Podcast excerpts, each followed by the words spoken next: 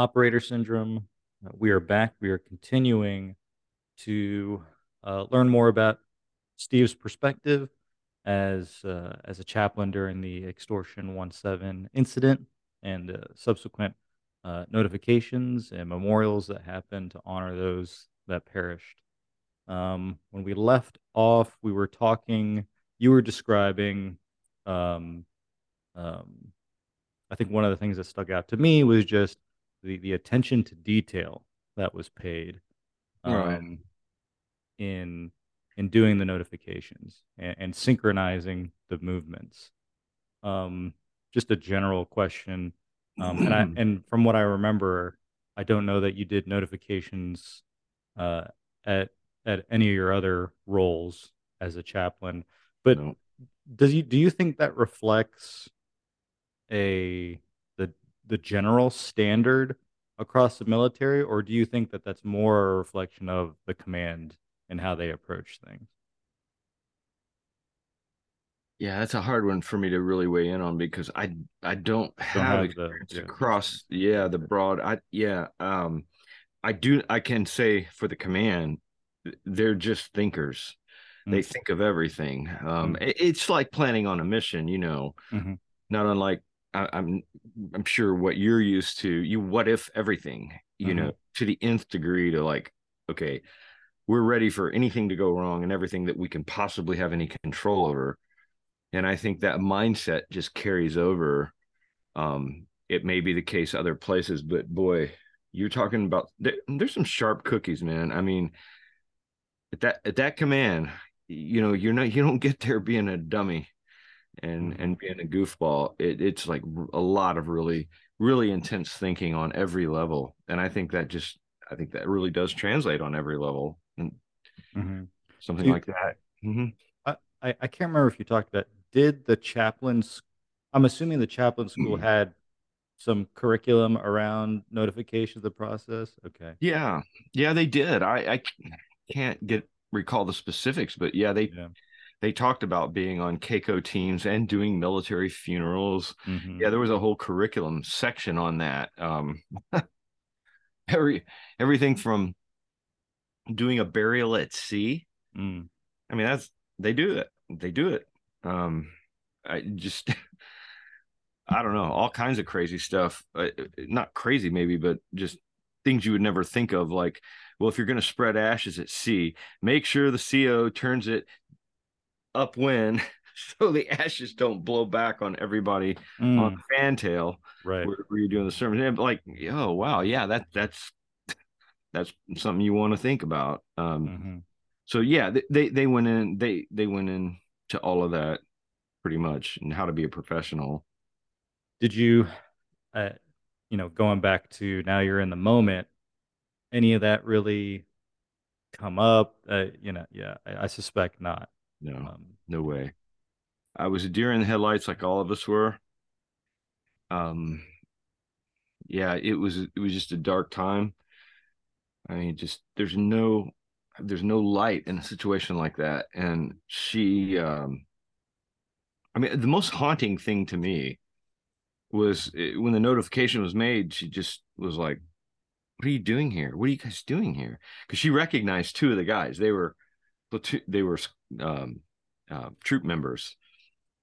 And she's just like, and she kept asking, what are you doing here? Well, that's just the body kicking in to, I don't know what mode, but she knew. She, you know, in some ways, like dress blues are the worst possible uniform to wear at 0530 and knock on a door with, you know, five of us standing there, mm-hmm. Shoulder to shoulder. It's like, come on. Mm-hmm. There's no, we're there to announce you got a great medal.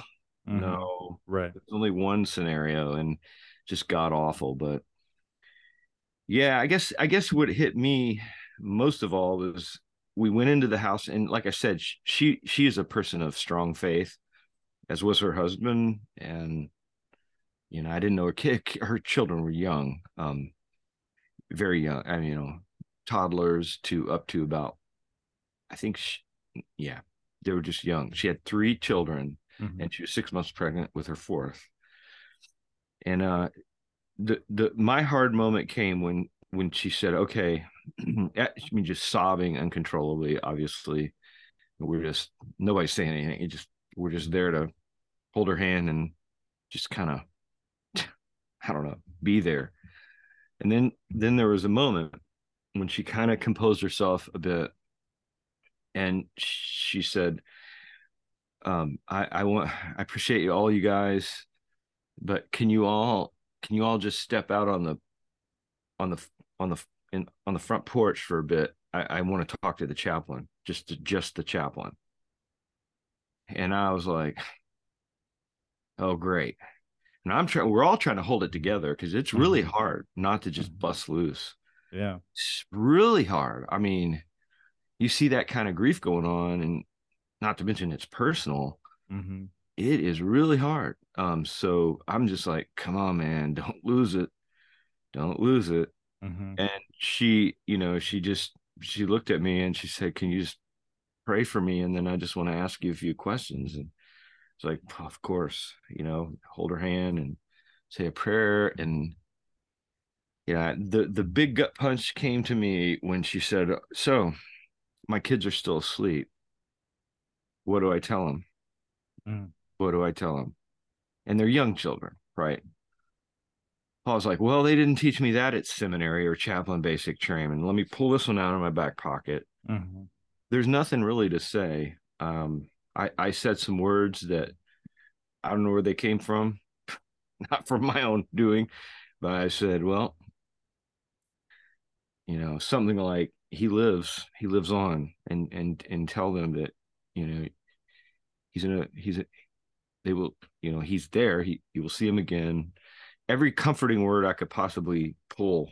And, and that's what she thanked me for later, like a year later. She said, "I told him that." And, I was just fumbling. That is the hard part, because mm-hmm. you're just fumbling for words at that point.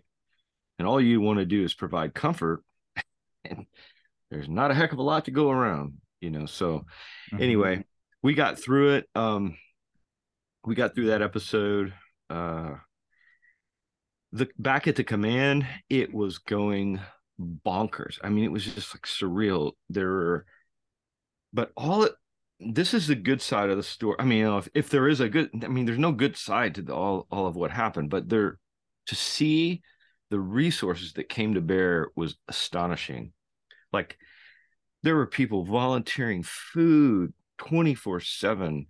There was an entire talk set up, Tactical Operations Center for the CAICO teams. I mean, it was a huge room. It was like the size of a basketball court size, with all of these different stations, one station for every CAICO team. People working on travel, people working on orders, people working on funeral arrangements. On and on and on. They had an enormous memorial service at a civic center. It was like a coliseum in Virginia Beach.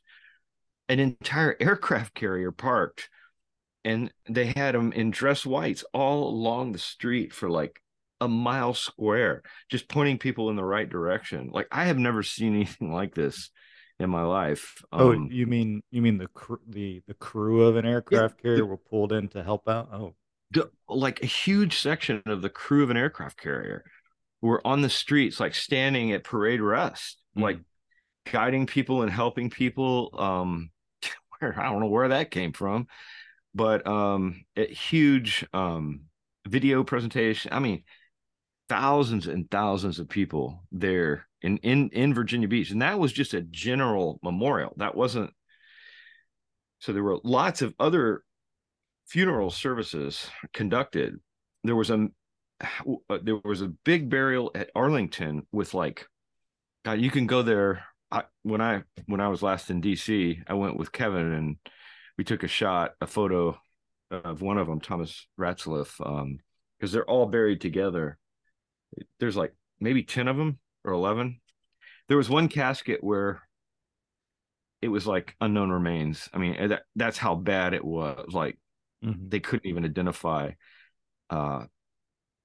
So there was an Arlington component, and then there were many families that just wanted their son back in their hometown to be buried. Mm-hmm. So, you know, that was a whole nother chapter. I flew from Arkansas to Montana to Maui, Hawaii, to do funerals. I mean, it was, that's where the intensity hit. Like we were working. Oh, I mean, not, you know, sleep when you could. It was just catching planes, flying. And then they had a change of command ceremony at DevGru. The commanding officer was outgoing, and the command chaplain had to be at Dover, Delaware, to receive some of the body. It was like, there's so much that goes on in a situation like this. Like, all these caskets were coming in. So the command chaplain goes to Dover, Delaware to receive the caskets. And that's where Obama was at that. And then I was asked to give the invocation, benediction prayer at the change of command ceremony back at DevGru.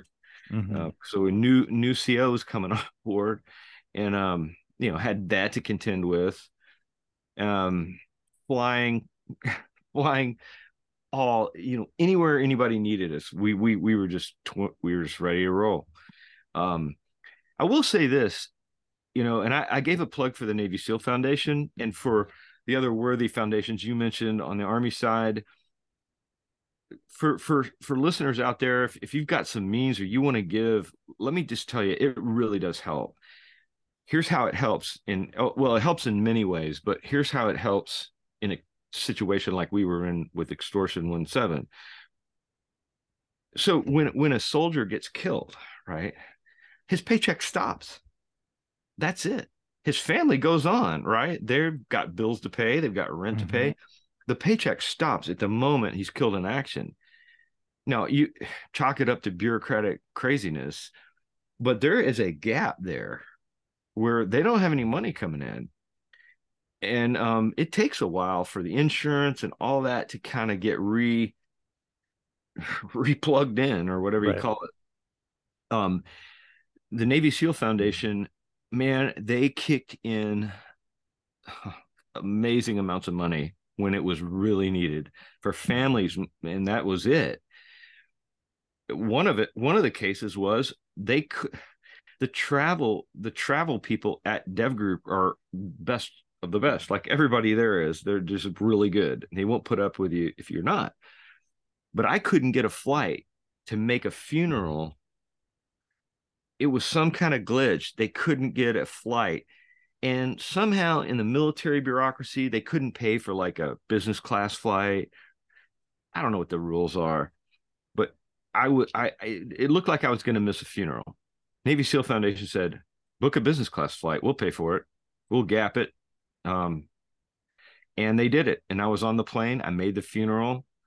Amazing, right? Mm-hmm. There's so much in those of you who've dealt with the military, you know this, but those who haven't, it's such a bureaucracy that there's all these catch-22s and hitches where it's like, are you kidding me? This is like an important thing. But they're like, whoa, pub, whatever, mod, blah, blah, blah, says that you can't do it that way. It's like, oh, are we really? So the foundations really stepped up to the plate. The Navy SEAL Foundation was huge. Food flowing constantly, like really good food. That place, it ran 24 hours a day. The talk I'm talking about at DevGru. So, you know, you're rolling out, you come in, you're like, you check with your Keiko station to see where you needed to go. And they'd be like, oh, there's fresh food over here. Here's your ticket. All right, let's go. So yeah, I guess the great story of all of that was just the logistics, and you know, you can't imagine trying to, you know, overcome that. So we were going all around. I mean, Arlington was that was the largest piece. So there was a procession and then a burial, a caisson there at Arlington with all of these, like I say, 9 or 10 caskets. Mm-hmm. Admiral McRaven was there. He was a 3-star at the time. 4-star. dignitaries from DC. Yeah, it was just unbelievable.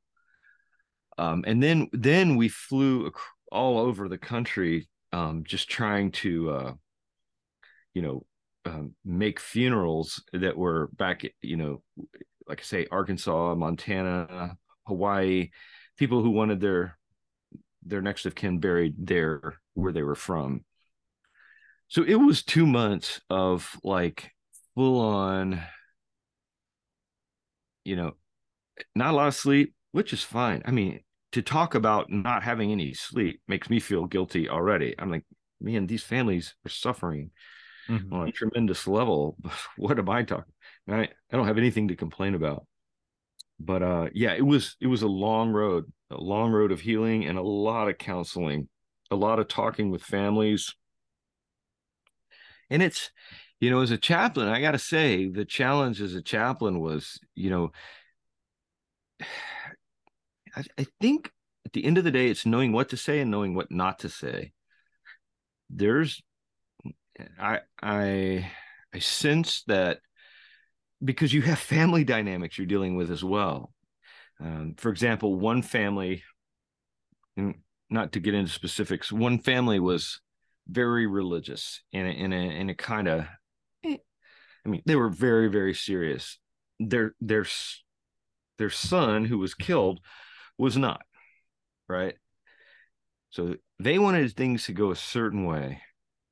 And their other son was not religious at all either, who survived, the brother of the guy who was killed. And he was just a really good guy. And I could tell, I'm walking a tightrope here because I've got the cross on my collar.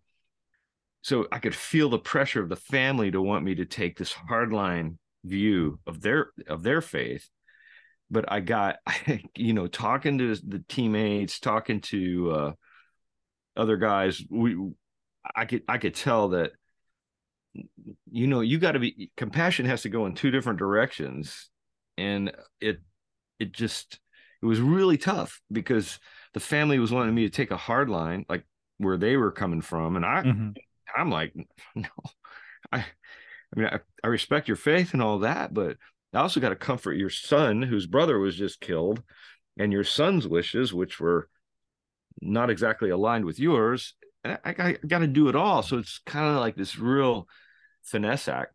Mm-hmm. One of the other crazy things that happened, we had to fly to a funeral in the middle of Montana.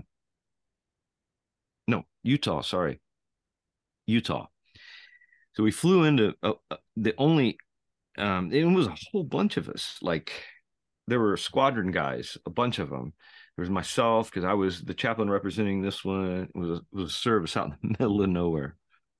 And we flew in to an airfield in Colorado. And they had tour buses. There were two tour buses waiting because that's how many of us there were going to support this funeral. And this is kind of a funnier story to try to lighten it up a little because there's so much heaviness going on. And we're just talking, having fun. And they had there were 6 state troopers to escort. They knew, they had been informed as to who we were and what was going down. And the state troopers escorted this bus, these two buses, because we were going into Utah from Colorado. And I mean, they just had their lights on. It was like my moment of rock star status. It was like, wow, this is pretty crazy. But before we got to the town where the funeral was going to be held, it was in a dry county. I know this, for those of you out there, there are still dry counties in this country. I live in one. You can't buy alcohol. Wow. You can buy it 15 minutes up the road, but you can't buy it here. So anyway, whatever. The state trooper stopped at this town, the last town before we got to the dry county. And we were like, why are we stopping? And one of the state troopers got on and said, hey guys, we know what you're going through. Just so you know, this is the only liquor store anywhere around where we're going, because you can't get liquor. And literally they stopped the traffic on both sides of the street, and guys are just piling off the bus going into this liquor store and coming out with cases of beer and Jack Daniels and everything, just because, yeah, it's part of dealing with it. And that was the funniest thing. People were coming out of like McDonald's, and they're like, everybody's filming it on their cameras. Like, what is going on? Who are these people? But it was like another just example of just how, what a almost national, well, it was a national crisis, right? But all of the people that fed into just helping support everybody getting through this. God, I've never been through anything like it. And, it, you know, so many stories that come out of it. So that's a lot. You're dealing with, in a lot of ways over those 2 months, it sounds like you're dealing with the mechanics of laying everyone to rest honorably. Yeah. And that's a big part of your job. You mention, you know, their teammates that are back. Obviously, another big part of your role as a chaplain is the counseling part, right? Mm. And so it would seem that initially your focus is on the family members who you're dealing with as you're making the notifications and the arrangements. Did you find that? You were also needing to engage in the capacity of a counselor to the folks who remain behind, the operators who remain behind. Was it kind of, okay, first deal with the families and then now start to turn your attention to the operators who might need some help? Yeah, for sure. I think once we got past the funeral phase, that was just kind of like, it's like going into operation mode. Everybody does what they got to do to get through all that. And they compartmentalize and all that. But yeah. Mm-hmm. In the months after, in the time afterwards, it was a lot of heaviness back at the command, just a lot of heaviness, a lot of counseling. A lot of fractures I saw, well, not fractures, but I saw a lot of cracks in the surface of a lot of relationships come up. I don't know if it was coming from a basis of fear or just the gravitas of such a huge thing. It's like, okay, well, we've been suppressing this, but now let's talk about it. I remember I had in my office, there off of the command chaplain's office, I had like a whiteboard calendar, and people could write in. I would have my times when I was available, and it just like lit up with, I mean, so much stuff started coming out. We were doing a retreat for families, a couples retreat, well, husbands and wives, not kids. And the chaplains had sponsored this at the Great Wolf Lodge there in Virginia, at a place in Virginia. And that was a big deal because it was a time for them to just decompress, be together. And we have little sessions and all of that to like help, you know, talk about this, talk about that, get issues on the table. Mm-hmm. And everybody was looking forward to it. And I got to look it up. It was August. Well, I don't know. It was right around the time of the memorial. A freaking hurricane comes in. Mm. A hurricane hit town. So we got a deal. We got to deal with a hurricane on top of everything else, and trying to counsel these families. And it's like, are we even going to be able to get out of town? And this was west of the Virginia Beach area, but we had like haul ass to get out of there, but to beat this hurricane. Then the other thing was dealing with command members. Like, oh boy, there were some high level command members, including the outgoing commanding officer, and they were really struggling. They were really struggling, and they don't like to ask for help. per se. Sure. I get that. I get that totally. Well, in a situation like that, they're gonna think, well, it's not my place to barge to the head of the line of folks who need help here. Like first the families, then any of the guys that were in that troop, and then that squadron, whatever. Like everyone's gonna line themselves up appropriately if they even feel comfortable asking for help in the first place. Yeah, for sure. The commanding officer at the time, the outgoing one, it overlapped. Like the time, it was a crazy time because you had all these convergences.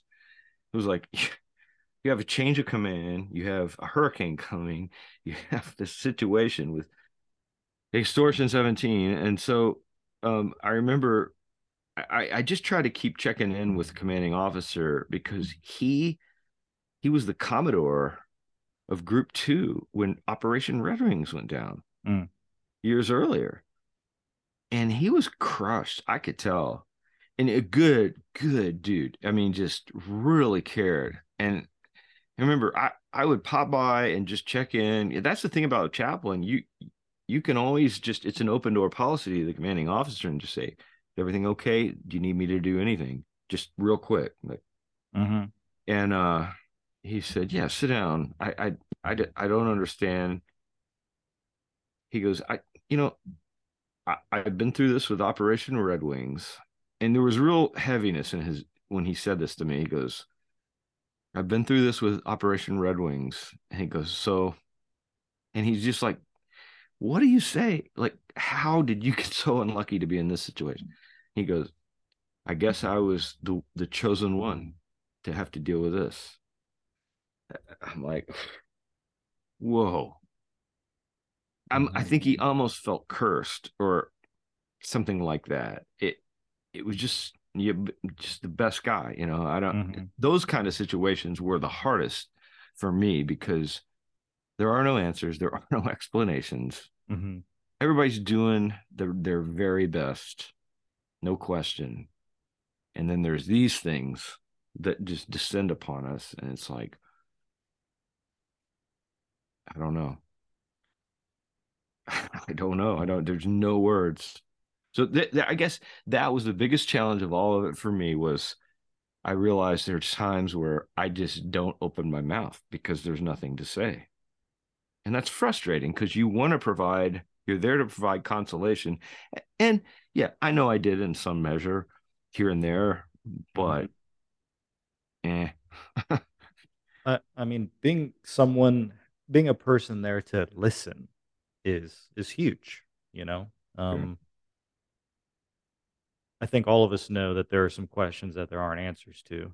And I think if you think about the other way it could have went is you could have had some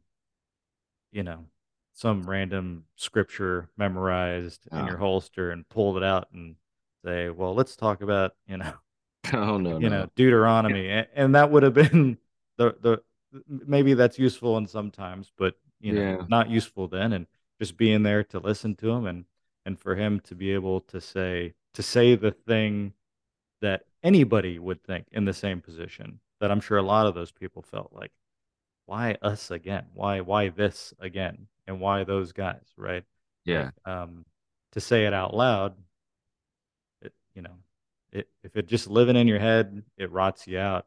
It can rot in there, but if you say it out loud, I'm not saying that it makes it go away, but it can be helpful to tell someone. So yeah, I'm sure they did get a lot of comfort out of those interactions. And for you to be doing what you do best and going around and seeking out those moments where you could attempt to be helpful.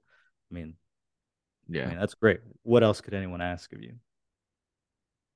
Yeah, the best, you just feel so helped. Like I say, helpless is the only word I have to say. But, to hear from other people, both command members as well as family members that, well, God had you here at the right time, things to that effect make mm-hmm. you feel at least, well, you know, at least I did something. At least, you know, yeah, like you say, I was a shoulder to cry on, an ear.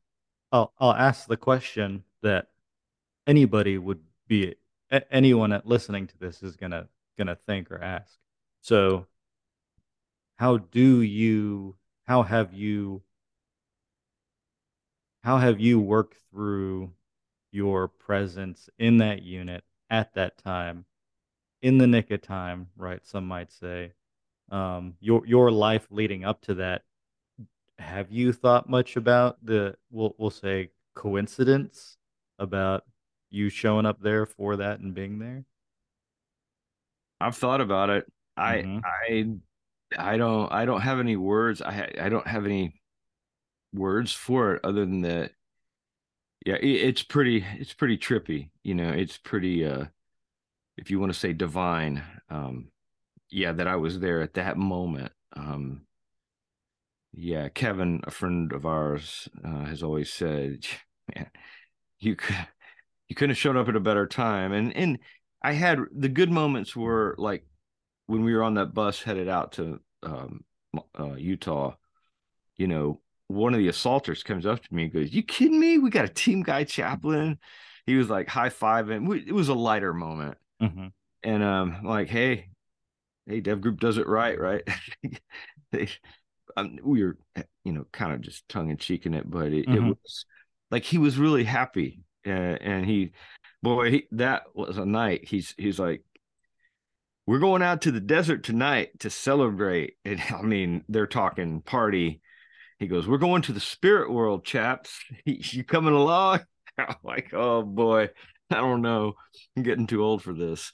But we did have moments where there was some just total solidarity.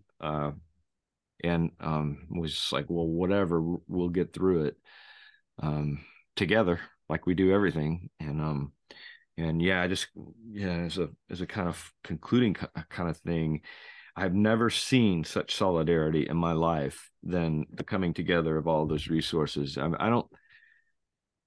I think, you know, I like to think that everybody could have pulled it off, but boy, oh boy, this was something else to try to get through. And of course, families are going to be suffering forever from this. There's no ultimate, you know, final capstone on it. It's just to see it at work and see everybody just focus on everybody else. It was one time now that thinking about it, that was probably the highlight of it all for me, is that it's one time where I didn't see a single person that I saw that was wrapped up in themselves.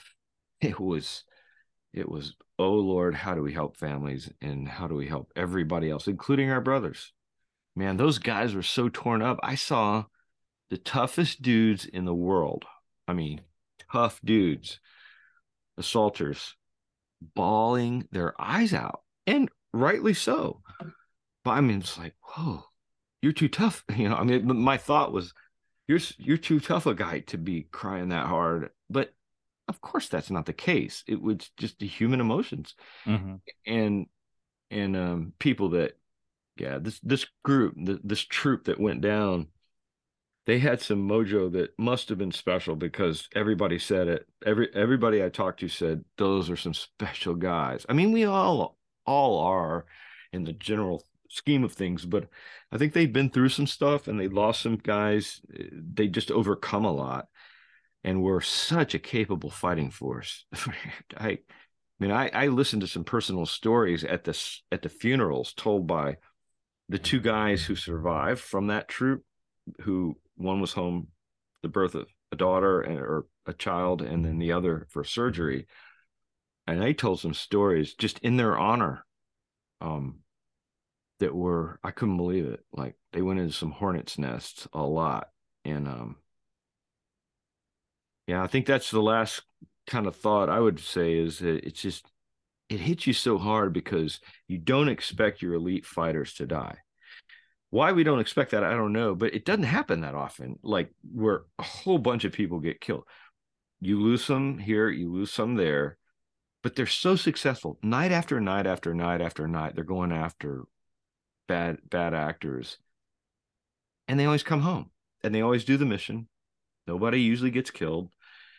And then this happens, and it's just like, well, what was that? So, well, thank you for sharing that story. And I think it'll be a help. I think it's helpful for a lot of folks who are experiencing grief, whatever way it comes. But we'll pick up there in the next one. So thanks again, and for everyone else, we'll catch you in the next one.